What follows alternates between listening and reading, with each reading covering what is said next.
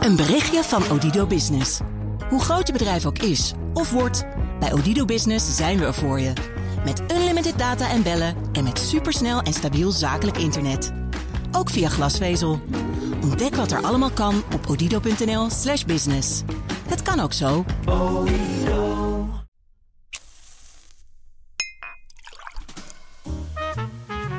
De Stijlpastoor. Met Arno Kantelberg.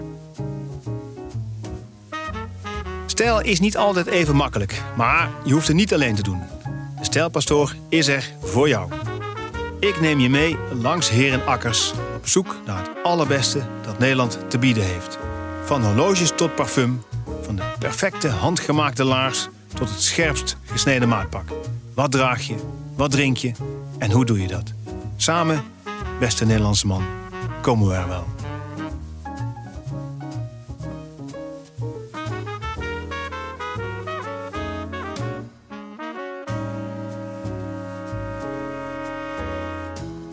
Arno. De preek. In Some Like It Hot, die film uit 1959, Marilyn Monroe, film van Billy Wilder. En met Tony Curtis en Jack Lemmon, zegt Marilyn Monroe op een bepaald moment: Ik wil een man met een bril. Mannen met een bril zijn zoveel aardiger, liever en vooral hulpelozer. Dat is het beeld dat wij hadden van de bril. De bril is ooit het symbool van intelligentie, maar ook een beetje van, ja, laten we eerlijk zijn, fysieke slapte. Hoe is die bril dan ineens een hip accessoire geworden? Nou, dat heeft te maken met die digitale revolutie. Nerds werden de nieuwe rocksterren. Steve Jobs had een bril, Bill Gates heeft een bril. Nu is er in Nederland één man, allesbehalve een nerd overigens, die in principe alles weet op het terrein van de brillen. En dan heb ik het niet alleen over de technische kant, de sterkte, maar vooral over de esthetische kant, de monturen. Die man is Ben Akkerman, een gekende naam in Rotterdam en omstreken. Komen mensen van heine en verre naar zijn winkel, iClusive, aan de Nieuwe Binnenweg Rotterdam, om dat ene bijzondere montuur te vinden. En bij Ben Akkerman zet ik vandaag mijn tentje op.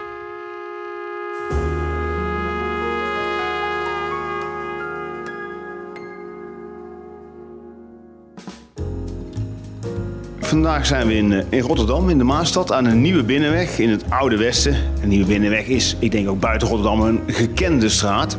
En naast mij zit eh, de eigenaar van de brillenwinkel, iClusive. Ook een gekende naam, zeker in Rotterdam, Ben Akkerman. Ben, eh, je bent opticien, maar eigenlijk ook kunstenaar. Jonge god, hè? we tikken de 81 aan. Kom. 81 aantikken, ja, aanstaande maandag als ik het mag beleven. Ik doe even iets rustiger aan, een paar dagen, dan ga ik het zeker halen. Ik zeg al, jonge god. Ben, jij, jij zit al van jongens af aan in de eh, brillenindustrie.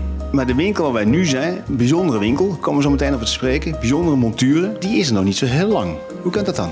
Nee, dat is acht jaar geleden ontstaan. Ik werkte heel even in loondienst in mijn eigen winkel. Heb ik 4,5 jaar volgehouden. Ook hier in Rotterdam, hè? In mijn eigen Akkerman-winkel, die nog steeds bestaat. En dan mag je dus eigenlijk niet doen wat je wil. Je mag de brillen niet inkopen die je wil. Je mag de klanten niet bedienen zoals je dat wil. Dus eigenlijk is dat een killing verhaal. En na 4,5 jaar krijg je dan echt te maken met leeftijdsdiscriminatie. Dan zeggen ze, Ben, luister. Aan ieders werkzaam leven komt een eind. En van jou is ook een eind gekomen. En je snapt wel, die smaak van jou bij het inkopen... dat kan natuurlijk echt niet meer. Dat willen mensen allemaal. Dit, dit, ben, dit voor de administratie. Hoe, hoe oud was je toen? Uh, dat is ongeveer, moet ik even goed nadenken, een jaar of 70 op zich trouwens een leeftijd dat de meeste mensen hun pensioen... Uh, in Frankrijk strijden ze daarvoor. Ja, ja een pensioen dat vind ik een heel naar woord. Dat uh, ken ik niet, wil ik niet kennen en wil het ook niet meemaken. Gaat ook niet gebeuren, denk ik. Sterker nog, dat is ook niet gebeurd.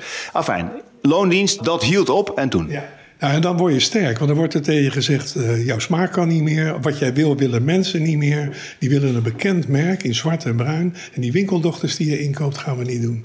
En hoe lang moet je nog, Ben? Nou, ik zeg nog een week of zes. Nou, zegt hij: doe je jas maar aan, ga maar gelijk. En wat ga je dan doen? Ja, ik zeg natuurlijk voor mezelf beginnen. Nou, toen ging hij lachen, een multimiljonair.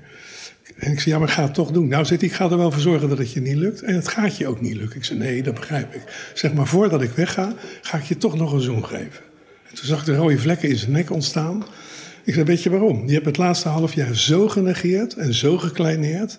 dat ik nu zeker weten morgen een pand ga huren. Heb ik ook gedaan. Dat is dit pand, Nieuwe Binnenweg, 129A. Ja. Inclusive, we, we, we, noemen het meteen even, dat mensen het kunnen, als ze het zoeken kunnen ze vinden. Enfin, die smaak, want je raakt dan net eigenlijk meteen aan iets wat ik denk cruciaal is in jouw bestaan. En dat is de smaak van Ben Akkerman. Daar was dus bij je vorige werkgever, was daar wat uh, kleine discussie over. Maar wat is die smaak dan? Ja, uh, ik ben natuurlijk wel een beetje flamboyant type. Als ik op straat loop en ik heb een bril op en niemand kijkt naar me, dan heb ik iets niet goed gedaan. wacht, wacht, wacht, stop, stop, stop. Is dit, je bent nu 80. Was dat ook zo toen je, zeg, 17, 18, 19, 20 was? Ja, dat is vanaf de geboorte volgens mij. Ik weet dat mijn kinderen soms een uh, kilometer achter me gingen lopen, want die schaamden zich dood. Nee, ik, ik wil altijd graag wel flamboyant zijn. Dat zit er gewoon in. Ik wil dat je me ziet. Ik wil ook dat ik s morgens nadenk, hoe voel ik me? Wat voor weer is het? Wat ga ik doen? Wat ga ik dan aandoen? En dat is elke ochtend, vanaf mijn zeventiende denk ik, een vast ritueel. En als ik dat plaatje rond heb, als ik het bed uitstap, zie ik er ook fantastisch uit. Ja, het is een beetje flauw zeggen, maar ik herken dat natuurlijk. Wij, wij zijn wat dat betreft partners in crime. Ik ik, ik, ik doe, ga toch even een klein beschrijving doen. Een kleine schets van boven naar beneden. Pantelaasjes, zie ik. Ja, ja? guilty pleasure. Een guilty pleasure, pantelaasjes. Ik zeg een pleasure. Niks guilty pleasure. Een jeans, vrij strak. Te strak naar mijn smaak. Maar Ben, jij bent een eigen, je hebt jouw eigen... Een double-breasted jasje van Dior. Ik zeg double-breasted, maar dat, dat beschrijft het niet eens. Hè? De, de handen zijn los van een enkele tatoeage behangen met ringen, zilveren ringen. Hè? Ook niet zeg de smalste versie daarvan. Hè? Nee, het zijn echt aanwezige ringen. Uh, wat armbandjes. Je hebt je karakteristieke baard. Hè? Best lang grijs inmiddels uiteraard. Je bent 80 jaar, ben, dat kan er niet anders. En pièce de résistance, de cream of the cake, is de bril. Wat voor bril draag je? Dit is Chrome Hearts. Dat is het merk? Ja. Chrome Hearts is eigenlijk eh, ontstaan als een luxe bikersmerk in Los Angeles. De eigenaar Richard Stark heeft een beetje mijn leeftijd. Rijdt nog als een hippie door Los Angeles met zijn Harley. Dat spreekt me aan. Het is een familiebedrijf. Maken stoelen, meubels, alles perfect, alles mooi. Kleine aantallen. Maken juwelen, maken hoodies, maken van alles. En die brillen zijn ongeveer 10% van hun omzet. Die zijn begonnen in 1988. Toen zag ik de eerste collectie. Allemaal zwarte kunstelbrillen met echt een zilver ornament erop, zoals deze ring. Dat vond ik toen al mooi. Hier stond met gothic letters Chrome Hearts in. Aan de bovenkant van de montuur hè, wijs jij nu naar? Ik zat te schrijven, dan kon je dat als toeschouwer zien. En toen vroeg ik aan de Belg die ermee kwam... zou jij willen vragen in Amerika... of ze aan de ene kant willen zetten in datzelfde lettertype fuck you... Ik dacht, dat leek me een leuk idee. Nou, nou, alleen, zegt hij, dat is nogal wat. Nou, vraag het. Je had toen nog geen internet. En uh, toen kreeg ik een bericht terug dat ze dat wel wilden doen voor me. Dus ik kreeg die brillen binnen met fuck you. Nou, waanzinnig succes. Nu, nu is het, je, je zet je bril af, Ben, en ik zie eigenlijk een andere man. Hè? Het valt me, ja, ik ben zelf ook brildrager. Iets minder nadrukkelijk montuur overigens, dat ik nu heb.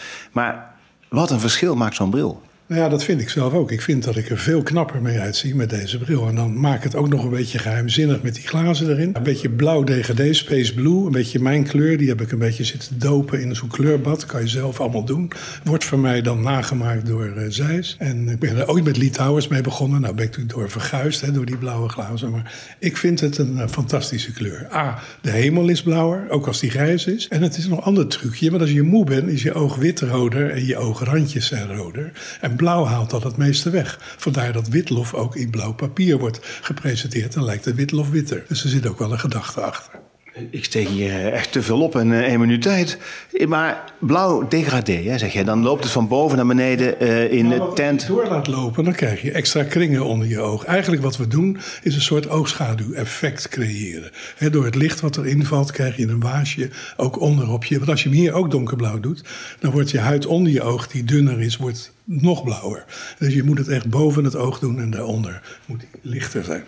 Ja, ja, je wees net eventjes aan de onderkant, daar dus niet donkerblauw. Nu zei je net in een bijzin iets wat ik niet wist. Ben, ben jij verantwoordelijk voor die bril van Lee Towers? Ben jij de man die Leen Huizing, de, de uh, zingende kraammachinist, aan die geweldige bril heeft geholpen. Nee, dat klopt. We hebben hem ooit een keer benaderd. Zeiden Leen, je bent een geweldige zanger. Je bent uh, iemand waar veel toekomst in zit. Maar dat brilletje, dat ijzeren draadbrilletje wat je overal kan kopen, dat kan natuurlijk niet. En zo is Leen gekomen. En hebben wij brillen voor hem ontworpen. Dat deed ik toen nog samen met mijn broer. Met de hand gemaakt. En dat is natuurlijk altijd wel een uh, interessant object gebleven. Ja, nou, ik, ik, denk een zekere handtekening van uh, Lee Towers geworden natuurlijk. Dat, zijn gouden microfoon, zijn speltje, zijn beweging met zijn ellebogen. Dat is dat, dat palet.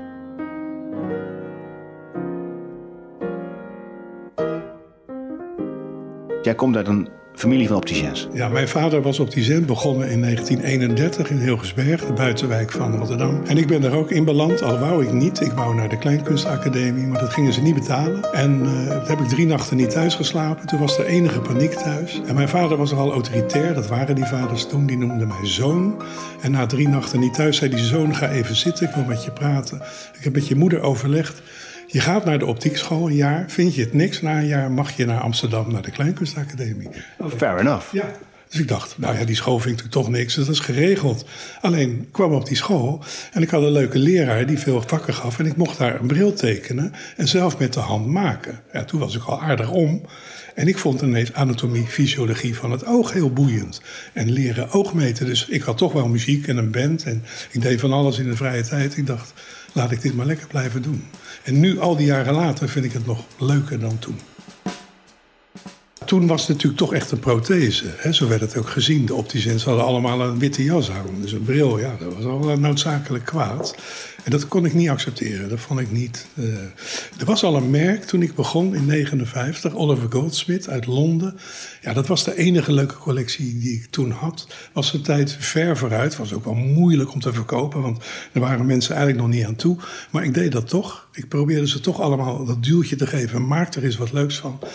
mijn vader had dat ook al een beetje, want die noemde zich al in 1957 adviseur in brilmode. Nou, de hele optiek uh, werd hij verketterd, want dat kon natuurlijk echt niet. Dus die fashion heb ik er altijd ingebracht. En als je goed ging zoeken, was dat best wel te vinden. die Oliver Goldsmith was een voorbeeld. En op een gegeven moment dacht ik, ga ik zo brillen maken? En dan ging ik die plaatjes bestellen, figuurzagen, tekening erop plakken. Ik heb van alles gedaan om een bijzondere collectie altijd neer te leggen. Maar is nou in die hè, brilmode, noemde je vader het al... maar is de Nederlandse, Nederlandse man brildragend enigszins ontwikkeld? Uh, nee, dat is die niet. Maar je moet hem die wereld die bestaat binnenleiden. En je moet hem vertellen dat er meer is dan alleen maar die merkbrillen... waar er van Ray-Ban bijvoorbeeld 160.000 per dag worden geproduceerd. Dat er ook iemand is, een Fransman, ik noem hem maar gelijk... Jérôme Jacques Marimage, die een, eh, een bril ontwerpt... en dan naar Edo gaat, de oude hoofdstad van Japan... En daar in een atelier door Japanners, die mogen drie weken over een bril doen. En daar komt een, natuurlijk een ander verhaal uit. En als je dat aan een man in zijn hand geeft, of op zijn neus zet, dan gaat er een nieuwe wereld open. En als je dat dan opzet, dan krijg je die toevoeging, hè, die je nu bij mij ook constateert. Ja, dan wordt het een onderdeel van wie je bent. Hè, dan is het een stijl die je opzet. Het is niet alleen een noodzakelijk kwaad, maar het gaat je leuker maken. Het gaat je sterke punten nog wat versterken en je zwakke punten een beetje camoufleren. Maar doet die Ray-Ban-bril dat niet dan, Ben? Nee, dat is natuurlijk... A, vind ik het verschrikkelijk kwalitatief nu. Hè. Het is drama-spul, spuit plastic, twee glaasjes. Het wordt er omheen gespoten. Als ik een nieuwe glazen in moet zetten en ik maak het warm, wordt het steeds kleiner. En dan het idee, 160.000 per dag. Man, man, man, man. Ja, ik zal wel weer problemen krijgen met Ray-Ban, maar ik vind dat je daar echt niet mee kan lopen. Meer. Nou, je bent niet uniek. Dat, is, dat zeker niet. Is er zoiets van, je zei net, um, je kunt je gezicht daarmee persoonlijkheid geven. Ik weet niet of je het zo noemde, maar daar... Hè, daar uh, rond hoofd, overal hoofd. Waar moet ik op letten als ik nou een bril koop? Ja, dat heb ik ooit eens uitgezocht. Ik noem dat de morfologie van het gezicht. Bij vrouwen kan je dat aardig doen. Ik heb daar wel eens lezingen over gegeven, maar ik vind het een beetje achterhaald verhaal. Toch is het wel zo dat ik meteen snel naar een paar dingen kijk. Hoe is die neusbreedte bovenin?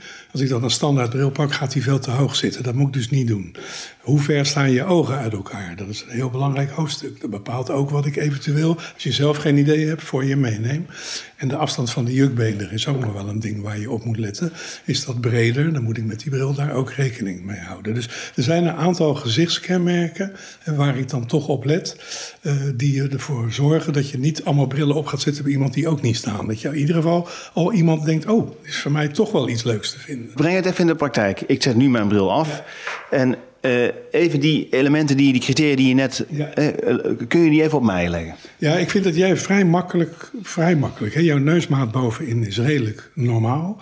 Jouw uh, oogafstand is redelijk normaal. Je jukbereidingen zijn niet al te breed. Bij jou zou ik wel ietsje breedte creëren. Je hebt een beetje langvormig gezicht, maar je hebt niet een moeilijke... Ik denk dat jou veel staat. Dus breed creëren, een iets bredere bril... Ja, zou ik adviseren. Of, of je gaat uh, het heel klein doen. Dat kan ook nog heel grappig zijn. Zeker een man met een grote gezicht, er zijn er maar twee opties. Of je gaat een grote bril erop zetten, die past. Of je gaat helemaal de andere kant uit. Dan ga je er een heel ondeugend brilletje van maken. Dat kan soms ook wel heel leuk zijn. En soms is het leuk om het allebei te hebben. Wat ik leuk vind, sommige mannen zien er saai uit als ze binnenkomen. En ik heb ze dan zover gekregen dat ze dan zo'n object, zo'n bijzondere bril opzetten. En dan gaan ze zelf zien dat eigenlijk het haar ook niet kan. En die kleding eigenlijk ook niet. En dan gaan ze aan mij vragen, bent welke kapper ga je? En dan zie ik dat ze dat ook gaan doen. Waar koop jij die uh, kleding altijd? En dan zie ik mannen echt een metamorfose ontstaan. Sommigen hebben dat ook aan mij opgewiegd. Die hebben tegen gezegd, Ben, ik heb die bril bij jou gekocht, maar je hebt mijn leven veranderd. En eerst lach ik dan nog een beetje. Nee, zegt hij, het is echt zo. Hij heeft mijn haarstijl, heeft hij, hij heeft mijn kleding, heeft hij. Hij heeft een andere auto gekocht die ook lijkt op mijn auto.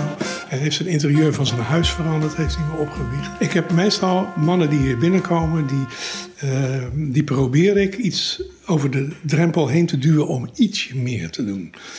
Ietsje gedurfder? Ja, ietsje meer durven. Ik vind over het algemeen dat ze heel voorzichtig... Dan, dan hoor ik, ja, dan lijk ik op die en dan lijk ik op die. En denk je, hou nou eens op. Uh, je bent jezelf en ik, ik, soms lukt dat niet. Nou, dan geef ik over. Dan vind ik het ook helemaal prima. En zo'n bril die jij op hebt, zo'n hele prima metalen titanium bril... heb ik dan ook helemaal vrede mee. Maar als het me lukt om dat wel te doen, dan zie ik dat ze daar ook wel heel gelukkig van worden. En ik heb het al eerder verteld, dat ze naar een andere kapper gaan... en dat ze andere kleding kopen. Ja, dat vind ik toch wel... Daar word ik echt heel blij van, toch wel. Ja, ik begrijp die vergelijking overigens wel hoor. Dat mensen zeggen, ja, maar dan lijk ik op die op die. Want die bril die ik nu sinds een tijdje heb, ik hoor van iedereen, je lijkt op Jeffrey Dahmer, de ja. seriemoordenaar. Ja, nou ja. Ik heb die serie zelf niet gezien. Decadente, die bril, die was meer goud. maar goed, het model, ja, is natuurlijk een beetje uh, Dirk, hè. Dit, uh, mijn, mijn vrouw is niet schuldig, hè. Zo'n ja. soort bril is ja, Kijk, dat vind ik nou een leuke vergelijking. Gewoon stappers, daar wil ik wel op lijken. Dat, dat, vind ik meer, dat vind ik meer. Dat andere ben ik niet mee eens, nee. Ik heb ook een gouden versie hiervan. Ben, hoeveel brillen heb jij zelf? Ja, ik vind het altijd nog wel meevallen, want ik ben natuurlijk hebberig in deze snoepwinkel. Maar ik moet klanten ook wat gunnen. Uh, ik denk, ik doe een doosje open, daar zitten er zes in. Dat heb ik vanmorgen gedaan. En ik heb nog een doosje waar er ook zes in zitten. Dus dan zit je op twaalf. En ik denk dat ik nog vijf zonnebrillen heb. Maar allemaal met multifocaal, allemaal met sterkte natuurlijk. Ja, dus ik zit even snel op de teller. 12 plus 5 zonnebrillen met sterkte, 17. Ja. 17 brillen. Ik heb klanten die er meer hebben hoor. Ik heb klanten die een indrukwekkender collectie hebben dan ik. Maar dat is helemaal in de wereld. Hè. Sjaak Marimage, dat is al een paar keer gevallen. Moet je maar eens opzoeken op social media. De Sjaak Marimage collectors, die mannen. Dat is een wereldwijde groep, die hebben meer brillen dan ik. Die zijn één keer met één Marimage begonnen. Ook mijn klanten. Die drie maanden later staan ze alweer in de winkel. Om er nog één bij te nemen. Ik geef ook soms wel een doos mee waar er vijf in kunnen. Dan hebben ze nog drie open plekken. Nou, die worden snel gevuld. Het is een verzameling die grenst aan de verslaving bijna. Mannen zijn daar zeer gevoelig voor. En dat doet mij veel plezier, want ik ben natuurlijk ook een man en ik heb diezelfde verslaving. Ja. Wat zijn de prijzen, waar moet ik aan denken als ik bij jou een bril kom kopen? Nou, zeg maar gemiddeld uh, vanaf 300 tot de hoogste 3000. Wat maakt die bril van 3000 3000 euro waard? Ja, die 1000 euro, die 3000 is een vlaggenschip van Gromeharts, waar we het al eerder over hadden. En daar zit staal aan, daar zit titanium aan, zware vergulding, daar zit een houtsoort op, pianolak. Als ik het bestel, zeggen ze elke keer: Nou, ik weet niet of we die nog maken. En dan een jaar later komt hij gewoon, de Blade Hummer. De naam is natuurlijk al helemaal geweldig. En als je die als man draagt, ja, dan ben je natuurlijk wel, uh, hoor je tot de happy few in de wereld. Ik zag ook uh, dat dat dan toch wel een, een begerenswaardig object wordt. Maar daar is een Japaner gewoon weken mee bezig. Dan gaat hij terug naar Los Angeles. Gaan zij in hun eigen atelier die zilveren ornamenten erop zetten. Dus je praat dan ook wel over een kunstwerk. En dat merk heb ik nog niet genoemd, maar dat is een heel belangrijk merk voor me, ook in deze collectie. Kubo uit Berlijn. Even, uh, Kubo Ja, cubistische, hè, cubistische ruimte, Kubo vierkant. Die maken maskers, zo noemen ze hun collectie. Mask, een bril waar je je lekker achter kan verschuilen. Die ook echt een dynamiek toevoegt aan je gezicht. En die brillen waren best wel heel extravagant, maar mijn smaak. Alleen ik moest er 30 bestellen, dat geld had ik dus helemaal niet. En toen heb ik toch gebeld dat ik die collectie wilde bestellen. En ik zie de beller nog binnenkomen. Die legde op die lange tafel die ik voor had staan, gewoon een huiskamertafel, legde die vol met die brillen. Nou, mijn depressiviteit was in één keer voorbij. Ik had zelfs moeite om die 30 brillen, maar ik vond ze, als ze allemaal willen hebben. Maar goed, ik heb de 30 uitgezocht. Hij deed zijn jas aan en stond bij de koffer bij de deur. Hij wou net weggaan. Toen zei ik nog één dingetje. Ik zeg, je mag ze niet alle 30 sturen, want die kan ik niet betalen. Alleen, zegt hij, hè, dat is niet de afspraak. Hè? Ja, de afspraak was dat ik er 30 moest bestellen. Heb ik gedaan, daar staat mijn handtekening onder. Ik zeg, maar vraag het maar, als, als jullie het niet willen. Als je 30 stuurt, dan hebben we een probleem, want die kan ik niet betalen. Toen kreeg ik de volgende dag een e-mailtje, ik kende de eigenaren niet, van uh, Livio, een Italiaan van Kuberan. Ze vonden het geweldig dat ik op mijn leeftijd dan nog een winkel was begonnen. En natuurlijk was dat geen probleem. En geloof het of niet, dit is mijn redding geworden. Die eerste tien brillen kwamen binnen. Moest ik toch nog een maand op wachten. Ik deed ze meteen in de etalage. Ik was helemaal in vuur en vlam. En ik verkocht er de eerste week al acht. En die klanten die daarmee rondliepen, die vielen op. Waar heb je die gekocht? Dus eigenlijk, en toen kon ik zeggen, doe de volgende 20 maar en de volgende. En ik ben nu een van hun allerbeste dealers in Nederland. En het merk is nog steeds onderscheidend. Zit ook in een iets normalere prijsklasse. Maar je hebt wel een bril op waar andere mensen zeggen, waar heb jij die bril vandaan? Nou, dat is natuurlijk ook belangrijk voor je winkel. Want mond-op-mond reclame is natuurlijk nog sterker dan social media. Ik wil die bril zien. Ja. Die brillen. Ik wil dit merk zien. Ja, Kunnen we er even naartoe lopen? Ja, niet? Kunnen we even doen? Gaan we gelijk doen. We lopen door de winkel, achter Ben aan. Er staat een dame te bestellen. En hier... Bijvoorbeeld Kuba. Nou, kijk, je ziet al, dat is best wel een gedurfde collectie. Dat is niet een standaard uh, bril. Dat is dan ook een, eh, een masker, masker F4. Dus ze noemen alles maskers om je erachter te verschuilen. Om je wel een extra dimensie te geven. Hoekige montuur, hè? maar het is bijna uh, octa, hè? achthoekige uh, glazen. Je ziet, donker, zwart met een, een, een vlammetje. Een hele rijke bril om te zien. Hè? dit lijkt rond, maar het is helemaal niet rond. Nee. Ja, geweldig ontwerp. Ja, Koeberaum kan mij elk half jaar opnieuw verrassen toch weer een nieuwe collectie. Daar zitten collectors items bij, ik laat je even zien. Ik heb ook geen enkele angst om het in te kopen.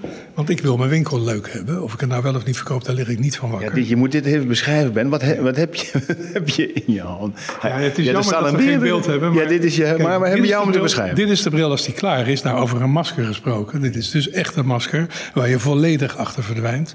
Maar soms denkt Livio, ik wil daar toch nog met de hand wat aan toevoegen. En dan gaat hij in dit geval gaat hij die bril helemaal bewerken met de hand. Ja, dan krijg je natuurlijk echt een kunstwerk. Ja, ja dit is bijna Venetiaans, ja, hè? Maar ik heb al klanten die dit dan kopen, daar speciaal voor komen, ver uit Nederland vandaan. En die vrouw zegt toch nog met droge ogen tegen mij: Als je echt eens iets aparts binnenkrijgt, moet je me bellen. ja. ja. En die vrouw draagt dit ook gewoon. En als je die vrouw ziet, dan is dit op haar gezicht en haar kleding Heel gewoon. Daar past het. Museaal. Gewoon fantastisch. Ja, museaal is een, is een goede term die ja. je voor gebruikt. Ja, ja. zeker. Ja. Dus het zijn uh, brillenmakers die mijn hart elk half jaar sneller doen kloppen. Wil ik ook niet eventjes Jacques Mira... Ik moet Jacques, Jacques Marimage. Jacques Marimage. Hij heet eigenlijk voluit Jérôme Jacques Marimage. De meest perfectionistisch gestylde man die ik ooit in mijn leven heb ontmoet. Of hij nou een halve marathon loopt, dan is hij perfect gestyled. Je moet hem maar eens opzoeken op social media. Als hij in de fabriek zit in Japan, fantastische man. Perfectionist in alles. Ook in zijn eigen collectie. We lopen er even heen. Hier bijvoorbeeld. Een speciaal project, de Last Frontier, de strijd die de Indianen verloren hebben, zitten ook die, die invloeden in. Dat zie je in het etui wat erbij hoort. Ja, een groot etui, mooi bewerkt ook. Er zit ook een schroevendraaier in. Hè. Mocht er een schroefje loslopen, dan kan je dat vastdraaien. Deze Last Frontier collectie wordt in hele kleine aantallen gemaakt. Ik ben de enige winkel in Nederland die dit mag presenteren. Is dus een, eigenlijk een apart project in zijn normale collectie. Kleine aantallen, hè, allemaal met zilver, met titanium, verguld titanium er zit een turquoise in. Achteruit de mijnen is Arizona. En dit is natuurlijk een object. De hele doos erbij. Een aparte doek. Bij elke bril zit weer een aparte doek. Ja, dat is natuurlijk een collectors item. Als, je dat, als ik die s'morgens opzet. Ja, dan pak ik ook die doek die erbij zit. Ga ik die bril helemaal mooi schoonmaken. Voordat ik hem opzet. Dat is natuurlijk meer dan een gebruiksvoorwerp. Maar dat doe je, doe je sowieso. Ik heb zo'n hekel aan vieze brilglazen. Oh, dat is heel erg. Maar sommige mensen hoe ze überhaupt nog erdoor kunnen kijken. Dat, vandaar dat ik flesjes meegeef met spray die je je leven lang mag komen bijvullen bij mij. Bij de voordeur hangt de fles en dat je hem kan bijvullen. En dat je je glazen mooi schoon kan maken. ja, daar heb ik- een sleuteltje even voor me? Kan ik hem even van dichtbij laten zien. Ja, dit is natuurlijk een apart project. Maar daar word ik zelf blij van. En ja, mijn klanten ook. Ah, dit, dit, begrijp, dit begrijp ik, Ben. Dit ziet er Ja. magnifiek uit. Het is echt... Dat is een kunstwerk. Hoe, dit, hoe het alleen allemaal al op elkaar sluit. Oh, de- hier staat... Oh ja, mooi. Limited. Nummer 9, 200. 200. Mooie doos ook, hè? Wel- kijk. Ja, prachtig etui. Alleen Ja. het schroevendraaitje wat erbij zit. Mocht er een schroefje loslopen. hè, Geëmailleerd, alleen al een kunstwerkje. Ik zit te kijken, ja. Ik, ik, ik, ik word zelf ook enorm herberig ineens. Hè? Ja, dat is, dat is de bedoeling. Dat is de bedoeling. En die bril is natuurlijk niet alleen een noodzakelijk kwaad. Natuurlijk heb je hem nodig. Maar het is natuurlijk, je kan er ook een feestje van maken. Zoals je ook blij kan worden van mooie schoenen. Hè, zo, een mooie stof, dat heb jij ook. Ja. Bepaalde stoffen kunnen je zo gelukkig maken. Dat zit heel lekker, dat voelt heel lekker. Zo'n jeans als deze, die stof, dat is Yves Saint Laurent. Ja, vinden het heerlijk. Ja. Het is geen plank. Ja, ja dit, dit heeft ook, hè, ook weer een rijkheid in kleur. In alles. En niemand gebruikt 10 mm materiaal aanstaan. 10 mm is de breedte, ja. Je geeft er nu aan de dikte van je montuur. Ja, dat is veel te veel werk. Dat is veel te moeilijk. Dat is, het is harde kunststof. En ze zijn gauw klaar als ze dat verenmateriaal, waar die veren van gemaakt zijn, hetzelfde is als het voorstuk. Hè, dan is het zo klaar. Kijk naar zo'n brilletje als dit. Dat is natuurlijk snel. Als de pootjes net zo Allemaal breed zijn als... dit. Ja, dat is, hoef je niet veel aan te doen. Ook een leuk merk uit de jaren 80, Emanuele Kaan. Misschien zegt het je nog iets. Ja, een, een, bloedmooie, een bloedmooie vrouw, Emanuele Kaan zelf. Was een eigen model van hun collectie. Hele grote sexy brillen. Ze had ook altijd hele grote witte brillen op. Nou, dat merk heeft weer een revival. Dus Emanuele Kaan is nog steeds een groot succes. Ja, er zitten heel veel kleuren in. Er staat heel veel kleur hier, hè? Ja, ja, en dat is natuurlijk ook leuk, want als je eenmaal kleur bekent, dan weet je dat je niet met één bril eruit komt. Je bedoelt, dan heb je er meerdere Ja, dan nodig. heb je er meerdere Ja. nodig. Dus dat is natuurlijk. Maar ja, waarom zou je elk jaar, elke dag, dezelfde bril op hebben? Vrouwen kopen met plezier tasjes, schoenen, weer een jekje, weer een jasje, mannen ook. En die bril die moet maar hetzelfde blijven. Maar dat ligt aan de opticien. Als jij een gemiddelde brillenzaak binnenloopt, de collectie is allemaal hetzelfde. Het is allemaal zwart en bruin en commercieel. Toen ik moest inkopen, mocht inkopen, kreeg ik niks gedaan. Nee, zegt hij, wat jij wil inkopen zijn allemaal winkeldochters. Maar er zijn natuurlijk mensen die niet een standaardbril willen. En als er mensen zijn die een standaardbril willen, kan je toch nog eens een keer proberen om ze iets leukers te laten zien. Lukt niet altijd, maar als je lukt, is het natuurlijk een groot plezier voor beide. hè. Niet alleen voor mij, maar ook voor de drager. En de omgeving van de drager. Ja, die moeten naar kijken, ja. ja. Maar dat is het verschil tussen de bril als gebruiksproduct, denk ik... en de bril als esthetisch, accessoire, als luxe product. Hè. Even een bril voor mij, even, want dan dit, die saaie bril die ik gewoon heb, die zet ik even nou af. Ja, ik, heb, ik heb daar helemaal geen moeite mee. Want je kan er alle kanten mee uit. En dit is natuurlijk ook zwaarder op je neus. Hè? Daar moet je ervoor Ja. over hebben. Vertel ik ook altijd. En bij jou viel op dat die neus dan ietsje, bij deze bijvoorbeeld, staat Te hoog, hè? Staat te hoog. Kijk, Ja, deze de neusbrug is ook uit de Laatste Frontier collectie. Oh, dit is een door. Bordeaux. Maar die heeft dus standaard eigenlijk een te brede neus. Oh. Zou bij jou een tiende gelijk goed kunnen zitten. Ja, je zet hem nu bij me beetje op. de breedte waar ik het al over had. Hij is al meteen op sterkte. Ja, staat je wel gelijk. Kijk, Staat wel goed. zelf wil is het tweede, maar kijk maar. Ik kijk nu, ik loop nu naar de spiegel. effect, dat breedte effect waar ik het over had. He- ja. En je ziet dat die mooi diep doorzakt. Want anders, Ja. die, die bril van mij, die, net, dat staat zo. Staat te hoog. En dat is een inbreuk op je gezicht. En nu, zie je, dus dit Het is een... eh, aanspreken. ja. Want hij is natuurlijk gedecoreerd aan de zijkant met echt zilver. Dat moet je ook poetsen. Er zit ook een arrow van zilver achter. En een turquoise uit de mijnen uit Arizona. Die zie je bij jou heel mooi als sieraad achter je oor zitten. Ja, als je deze stap eenmaal zet, dan ben je als man verloren, denk ik. maar dit is een bril...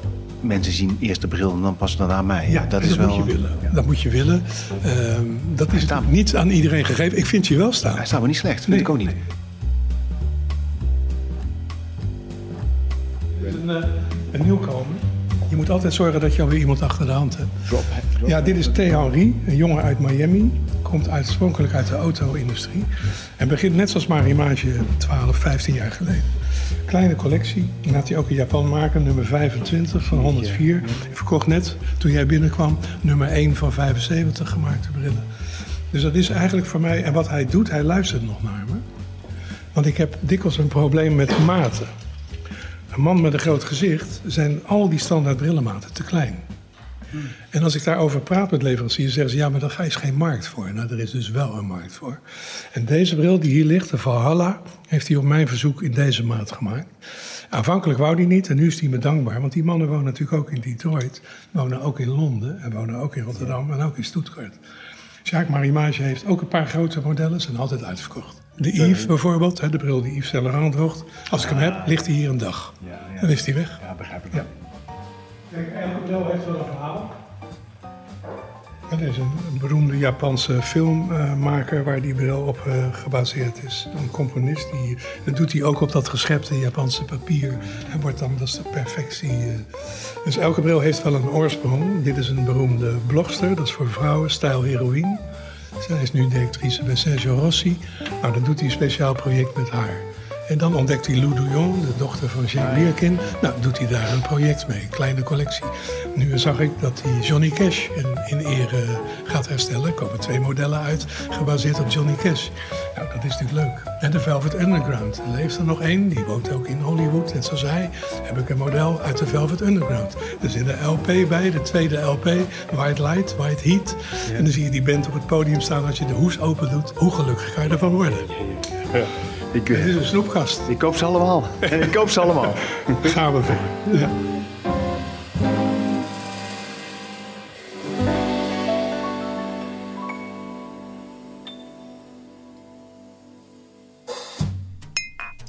Tijd voor een commerciële boodschap.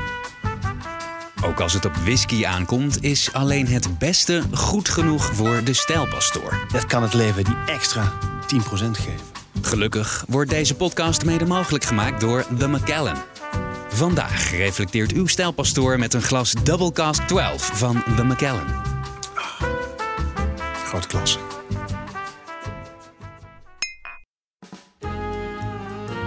Arno. De afdronk. De stijlpastoor was vandaag in het gezelschap van grootheid. Ik ga het niet kleiner maken.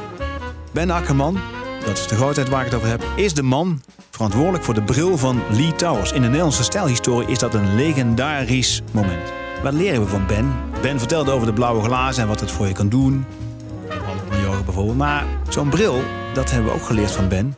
Wat hij moet doen is je sterke punten versterken, je zwakke punten camoufleren. Maar het is niet zonder risico. Binnenstappen bij Ben Akkerman draagt een risico met zich mee. Dat vertelde Ben ook. Er zijn mannen bij hem binnengestapt die na het aanschaffen van een bril, met van een montuur uiteraard, hun hele stijl hebben veranderd. Ten goede, laten we dat duidelijk over zijn. Het komt de wereld ten goede als je je stijl op die manier aanpast. Maar het is licht revolutionair, althans dat kan het zijn. Bij Ben Akkerman kun je zomaar binnenstappen en ineens het licht zien.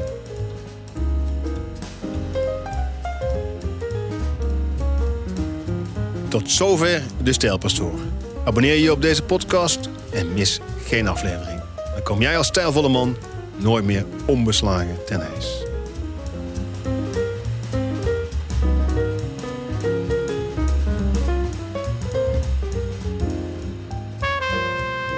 Bedankt voor het luisteren naar seizoen 1 van De Stijlpastoor. Binnenkort hoor je seizoen 2 en gaat Arno opnieuw op pad langs de beste makers en kenners van Nederland. De Stijlpastoor is een podcast van BNR Nieuwsradio. Presentatie Arno Kantelberg. Redactie Maxime van Mil. Montage Maxime van Mil en Connor Klerks. Eindredactie Wendy Beenakker. Mixage Wesley Schouwenaars. Concept Arno Kantelberg en Connor Klerks.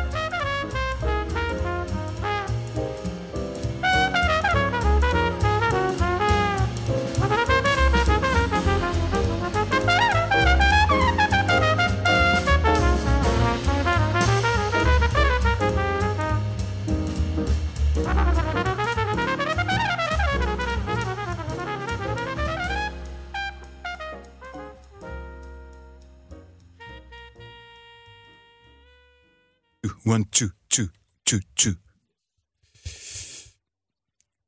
Fly me to the moon and let me swing upon the stars. Ik heb vorige gezongen, hè? Secret Jewels.